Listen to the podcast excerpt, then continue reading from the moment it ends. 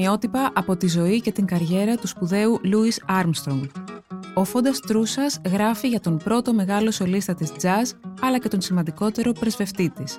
Ένα άρθρο του Φώντα Τρούσα για το LIFO τζι αρ. Εκφώνηση Μαρία Δροκοπούλου. Για να μας ακούτε, ακολουθήστε τη σειρά ηχητικά άρθρα στα Apple Podcast, στο Spotify και στα Google Podcast. Είναι τα podcast της LIFO.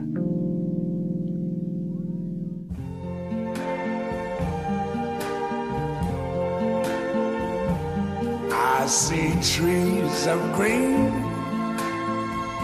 red roses too. I see them bloom for me and you. And I think to myself, what a wonderful world. Με τον Louis Armstrong συμβαίνει το εξής παράξενο. Υπάρχουν πολλοί που ακούνε jazz, ίσως όχι βαθιά, αλλά εν πάση περιπτώσει κάπως πιο συστηματικά, οι οποίοι θεωρούν τον Armstrong πολύ παραδοσιακό και ξεπερασμένο, και τούτο όταν δεν τον κατηγορούν ως διασκεδαστή των λευκών και ακόμα χειρότερα ως μπαρμπαθωμά. Βαρύς χαρακτηρισμός, ιδίως όταν αποδίδεται απερίσκεπτα από λευκούς. Άλλοι τώρα που ακούνε jazz τυχαία και σποραδικά, όντας μέσα στη χαλαρότητά τους, φαίνεται πως διατηρούν μια πιο σωστή εικόνα για εκείνον. Συμβαίνουν αυτά. Ο βασιλιάς της jazz θα τους ακούσεις να λένε, καθώς θα σιγοτραγουδούν για ακόμα μια φορά το What a Wonderful World, τραγούδι που το θυμόμαστε οι νεότεροι από την εποχή του Good Morning Vietnam, ταινίας του χίλια εννιακόσια ογδόντα επτά.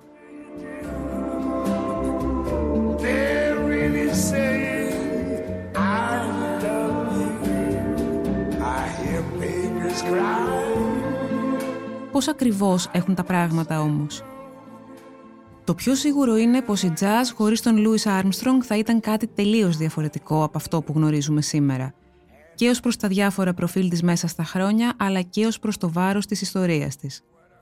Δεν λέμε πως δεν θα υπήρχε φυσικά, μα πως θα ήταν κάτι άλλο. Ο Armstrong δεν ήταν απλώς η πρώτη πολύ μεγάλη μορφή της, αλλά ήταν και εκείνος που έπαιξε και ηχογράφησε αληθινά συναρπαστική και καινοτόμα μουσική ήδη από τη δεκαετία του είκοσι, κάτι που δεν ισχύει για κανέναν άλλον της γενιάς του. Υπήρξε ακόμα ο πρώτος μεγάλος σολίστας της και βεβαίως εκείνος που κατέστησε την jazz μουσική του κόσμου από την αρχή. Και μάλιστα όλου του κόσμου, σε Δύση και Ανατολή.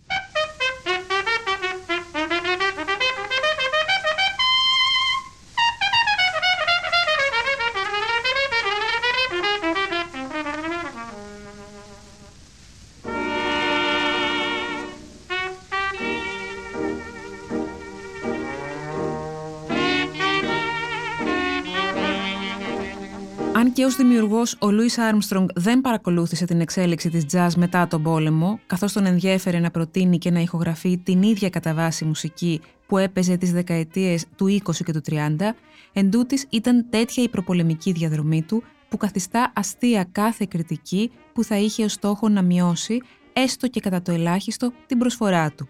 Και όχι μόνο στη jazz, αλλά και στο pop θέαμα γενικότερα.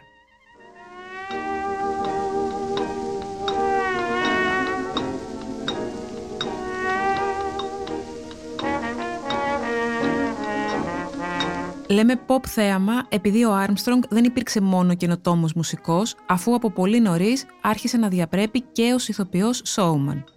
Ίσως γι' αυτόν τον λόγο, επειδή υπήρξε φημισμένος διασκεδαστής, κάποιοι να μίλησαν από νωρίς για εκείνο το μαύρο γαλίφι που προσποιείται κάτι άλλο από αυτό που είναι, προκειμένου να αποκτήσει την εύνοια του λευκού, ώστε να επιβιώσει. Στην αρχή θα χρησιμοποιήσουμε και κάποια δικά του λόγια, έτσι όπως καταγράφηκαν στο βιβλίο που κυκλοφόρησε και στη χώρα μας με τον τίτλο «Louis Armstrong, γεννήθηκα στη Νέα Ορλεάνη, αυτοβιογραφία», σε μετάφραση Μαρίας Καραγιανοπούλου από τις εκδόσεις Index.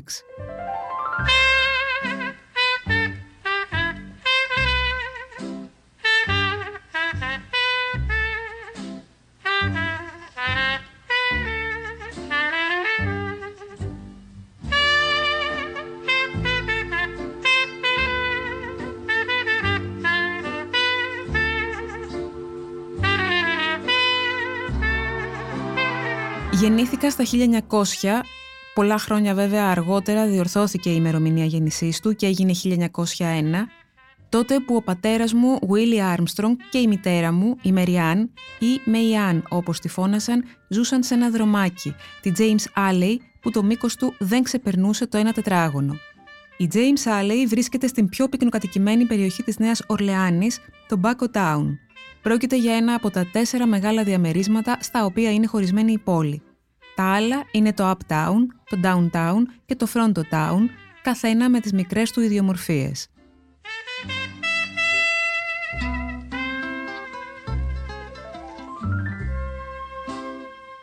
Το χίλια εννιακόσια δεκατρία ο νεαρός Louis Armstrong συλλαμβάνεται στη Νέα Ορλεάνη για άσκοπους πυροβολισμούς στο δρόμο και κλείνεται στο αναμορφωτήριο.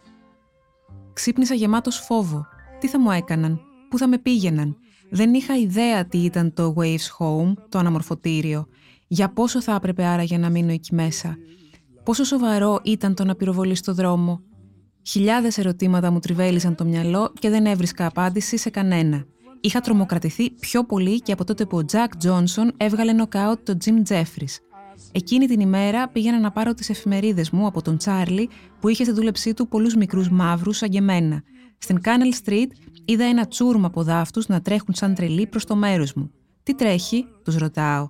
Καλύτερα βάλ' το κι εσύ στα πόδια, μου απάντησε ένας λαχανιασμένος και άρχισε να με τραβάει. Ο Τζακ Τζόνσον έριξε νοκάου τον Τζιμ Τζέφρις και οι λευκοί έχουν λυσάξει. Εμείς θα πληρώσουμε πάλι τα σπασμένα.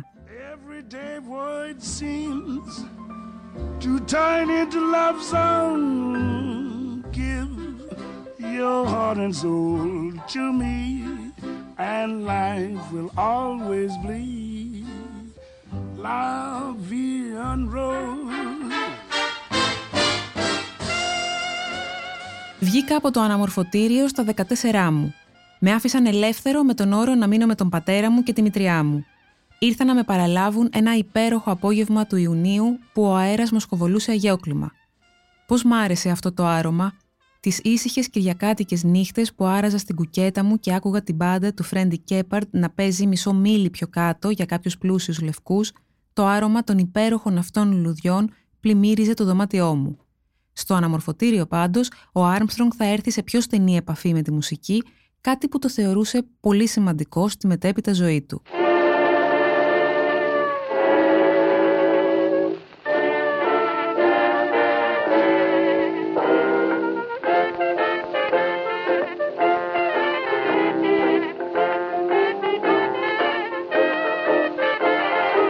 Ο Λούις Άρμστρονγκ ήταν είκοσι ένα ετών το χίλια εννιακόσια είκοσι δύο όταν πήρε την απόφαση να εγκαταλείψει τον Νότο για να ανεβεί στο Σικάγο.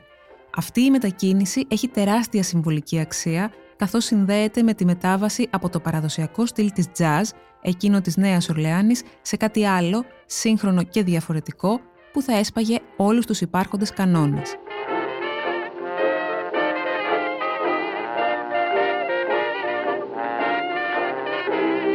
Το χίλια εννιακόσια είκοσι πέντε ο Άρμστρονγκ, αν και είχε ντεμπουτάρει στη δισκογραφία με τον King Oliver το χίλια εννιακόσια είκοσι τρία, έχοντας παίξει και με την ορχήστρα του Φλέτσερ Χέντερσον το χίλια εννιακόσια είκοσι τέσσερα, παρέμενε ακόμη ένας ταλαντούχος sideman.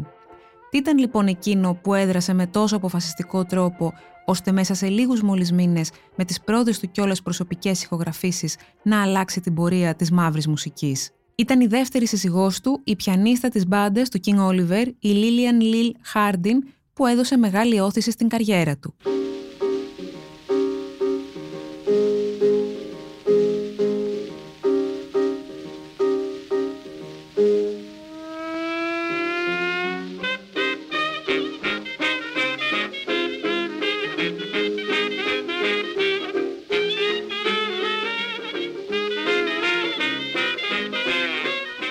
Στις είκοσι έξι Φλεβάρι του χίλια εννιακόσια είκοσι έξι, ο Λούις Άρμστρονγκ με τους Hot πέντε ηχογραφούν στο Σικάγο το περίφημο Hibijibis. Αν και δεν ήταν το πρώτο σκάτ που ηχογραφήθηκε σε δίσκο, ήταν σίγουρα εκείνο που είχε τη μεγαλύτερη επίδραση, αν σκεφτούμε πως μέσα σε λίγες εβδομάδες πουλήθηκαν σαράντα χιλιάδες αντίτυπα. Ο Άρμστρονγκ επιδεικνύει με έπαρση την υψηλή τεχνική του στο σκάτ, δηλαδή το να τραγουδάς πάνω στον ρυθμό χωρίς να προφέρεις λέξεις, αναπαριστώντας τις νότες με ακαθόριστες συλλαβές, δίνοντας με το Cornet Chop Suey ένα εντυπωσιακό παίξιμο, μίλια μακριά από την παράδοση της Νέας Ορλεάνης.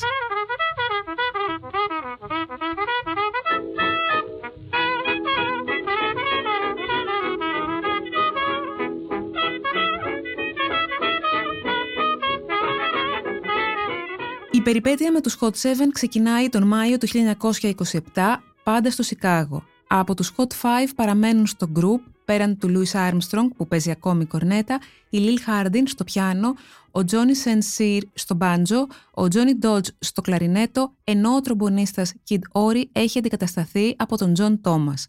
Προστίθενται ακόμη ο τουμπίστας Pitt Briggs και ο drummer Baby Dodds. Με αυτήν τη σύνθεση ηχογραφήθηκαν μόλις δύο κομμάτια, τα Willy the Weeper και Wild Man Blues, που ήταν όμως αρκετά για να γράψουν ιστορία.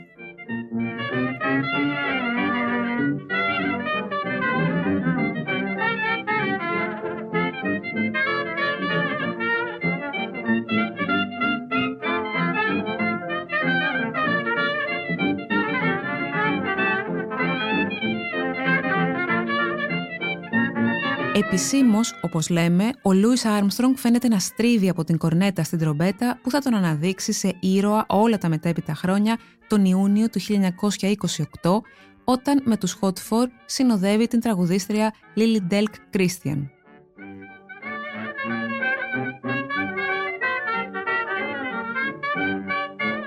Τα χρόνια από το χίλια εννιακόσια είκοσι εννέα έως το τριάντα δύο, παρότι συμπίπτουν με τη μεγάλη ύφεση, είναι εκείνα που μετατρέπουν τον Louis Armstrong από έναν αστέρα της jazz σε ένα pop είδωλο παγκόσμιας ακτινοβολίας.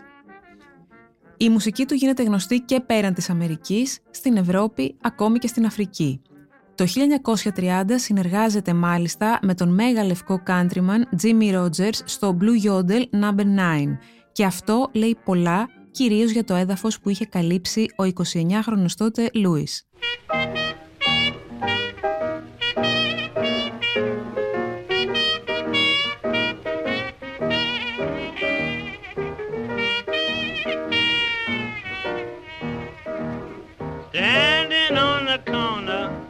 I didn't mean no harm. Along come a police, he took me by the arm. Εμφανίζεται στον κινηματογράφο ήδη από το χίλια εννιακόσια τριάντα στο Ex-Flame του Victor Halperin. Έκτοτε είχε ως ηθοποιός καμιά τριανταριά εμφανίσεις, για παράδειγμα στη μικρού μήκους A Rhapsody in Black and Blue του χίλια εννιακόσια τριάντα δύο, όπου υποδίεται τον βασιλιά της Jazzmania. Εκείνη την εποχή φεύγει για την Ευρώπη. Εμφανίζεται στο Λονδίνο, στην Κομπεχάγη, στη Στοκχόλμη, αργότερα στο Παρίσι, με μεγάλες ορχήστρες πλέον, για να επιστρέψει στη Νέα Υόρκη, μοιράζοντας γενικώς τον χρόνο του ανάμεσα στην Ανατολική και τη Δυτική Ακτή. Για μια δεκαετία και μέχρι το χίλια εννιακόσια σαράντα δύο, ο Louis Armstrong δρέπει τους καρπούς μιας απίστευτης παγκόσμιας αναγνώρισης. Όσον αφορά την προσωπική του ζωή, το χίλια εννιακόσια σαράντα δύο θα παντρευτεί την τραγουδίστρια του Cotton Club, Lucille Wilson, ήταν ο τέταρτος και τελευταίος γάμος του, με την οποία θα ζήσει όλα τα υπόλοιπα χρόνια του.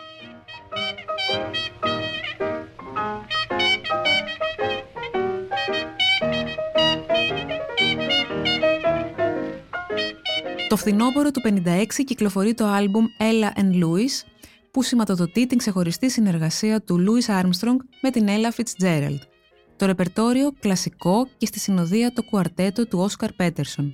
Θα ακολουθήσει την επόμενη χρονιά το Ella and Louis Again. Οι δυο τους, μαζί με ορχήστρα φυσικά, θα δώσουν και την εκδοχή τους στην όπερα του Gershwin Porgy and Bess το χίλια εννιακόσια πενήντα εννέα, προτείνοντας ένα άλμπουμ που έκανε μεγάλη εντύπωση στην εποχή του. Summertime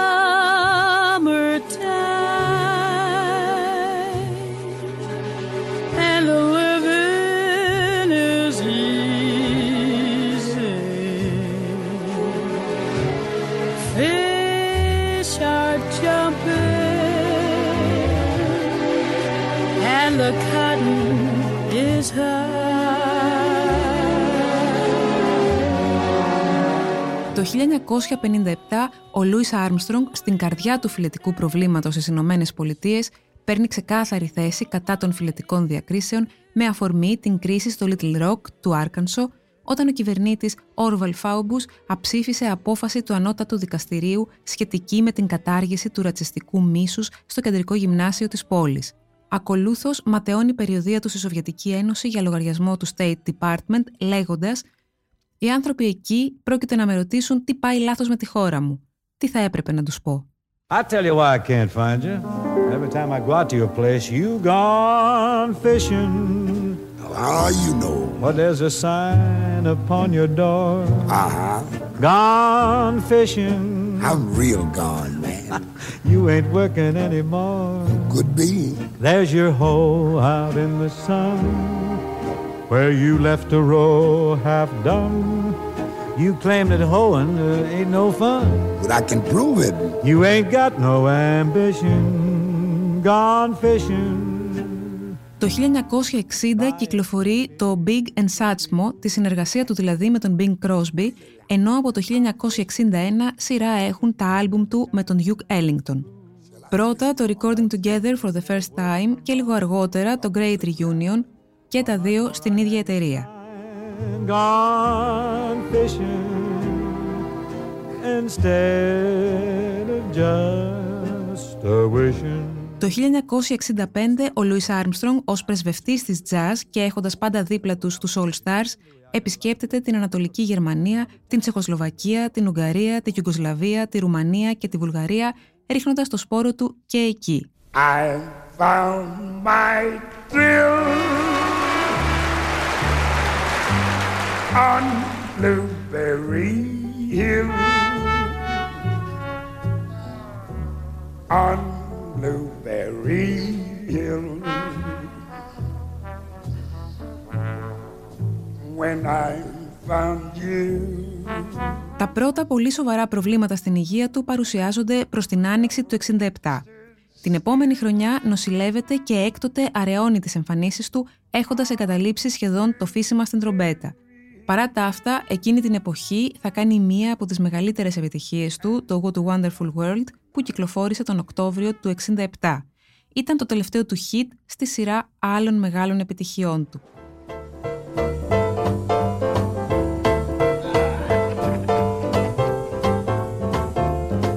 Hello, Dolly. This is Louis Armstrong. Very glad to have you back where you belong. Το Hello Dolly ήταν ένα musical που είχε ανέβει στο Broadway το χίλια εννιακόσια εξήντα τέσσερα. Ο Louis Armstrong, τραγουδώντας το φερώνυμο κομμάτι για την εταιρεία Cup, το έκανε νούμερο ένα, ρίχνοντας, όπως λένε, από την κορυφή τους Beatles. Το χίλια εννιακόσια εξήντα εννέα γυρίστηκε και η ταινία σε σκηνοθεσία του θρύλου χορευτή και χορογράφου Gene Kelly, με τον Louis Armstrong να τραγουδά τον ίδιο σκοπό, αυτήν τη φορά μαζί με την Barbara Streisand.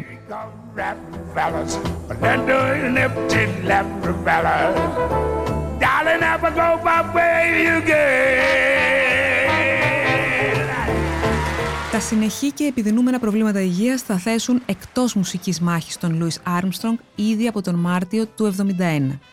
Τέσσερις μήνες αργότερα, την έκτη Ιουλίου, θα φύγει από τη ζωή, στον ύπνο του, ύστερα από ένα ακόμη καρδιακό επεισόδιο στα εβδομήντα του χρόνια.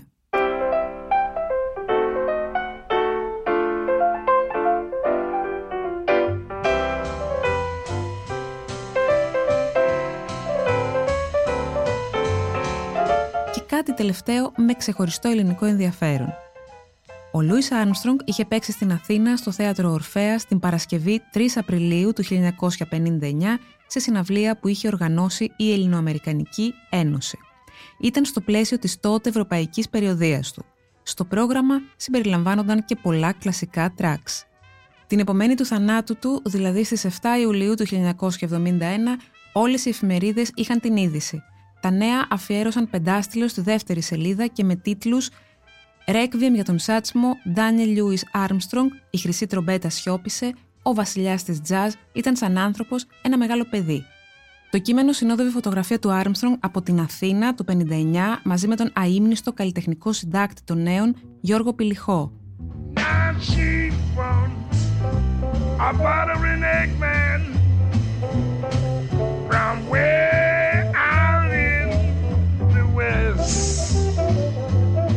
She wants somebody who's working all day. No, she's the type who wants to play. Now, pretty clothes, they'll never be mine.